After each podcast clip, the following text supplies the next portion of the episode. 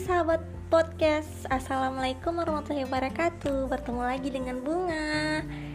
Hmm, Jadi sebelum mulai Bunga mau nanya dulu nih Siapa di antara kalian yang Ngerasa gak didengerin waktu lagi ngomong? Ayo. Atau uh, merasa kesulitan untuk mengungkapkan maksud kalian ke orang lain? Atau mungkin hmm, Udah ngomong panjang lebar Eh, orang yang diajak ngomong malah nggak ngerti apa yang kamu ngomongin. Hmm, ayo siapa? Eits, tenang-tenang. Kalian nggak sendirian kok. Ternyata masih banyak sekali orang ter yang terlihat berkomunikasi tapi tidak terkoneksi.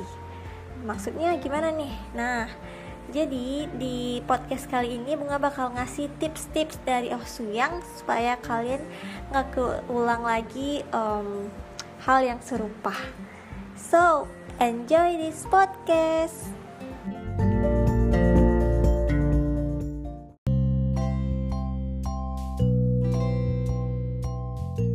Bunga mengambil referensi dari sebuah buku yang berjudul Bicara itu ada seninya yaitu hasil karya dari Oh Soo-yang seorang dosen dan pakar komunikasi dari Korea Selatan.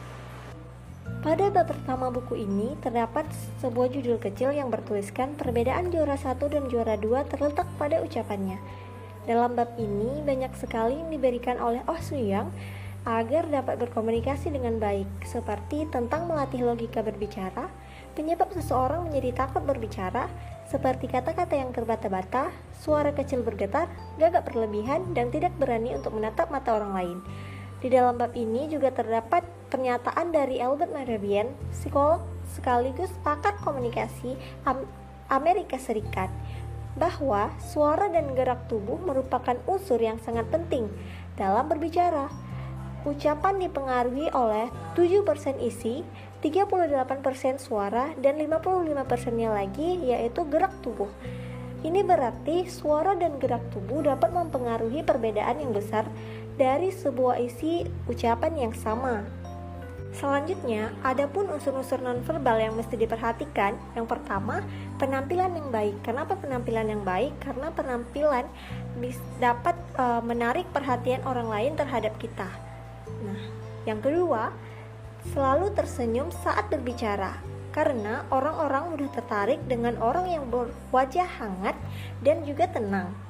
Yang ketiga, pupil mata yang membesar, dan tatapan yang stabil.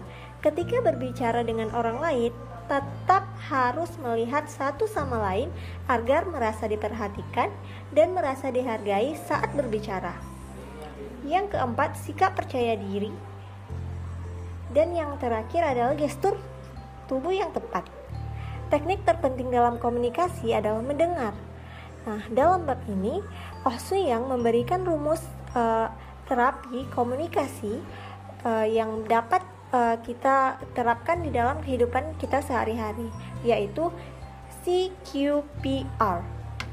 C berarti communication, Q berarti question, P berarti price, dan R berarti reaction.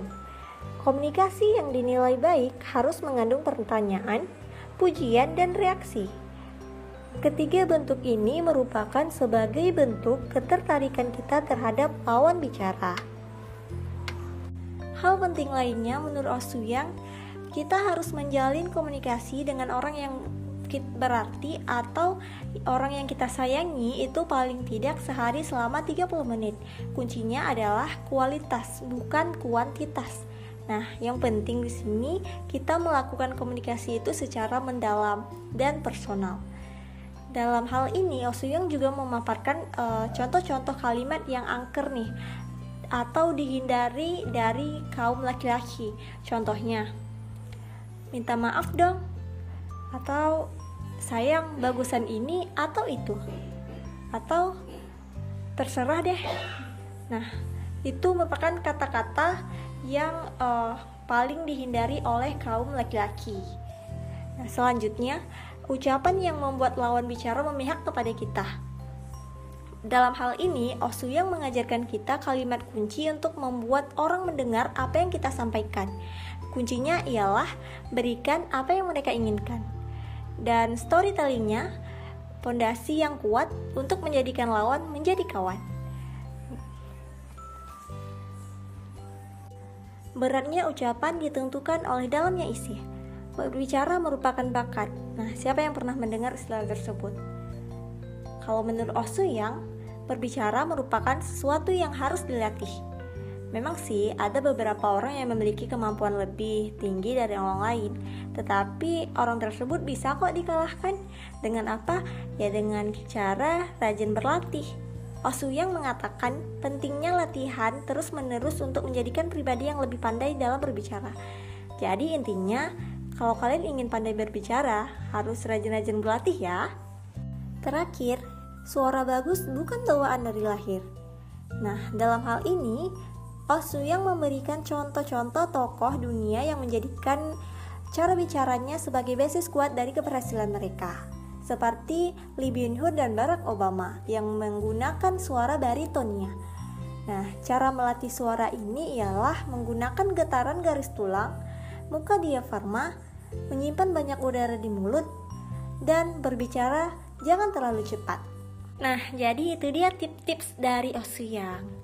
Semoga dapat menambah pengetahuan dan membantu kalian untuk dapat menjadi pribadi yang lebih baik dan lebih pintar lagi dalam berbicara biar nggak dikasangin lagi. Terima kasih sudah mendengar podcast ini. Sampai jumpa di podcast-podcast selanjutnya. Bye bye.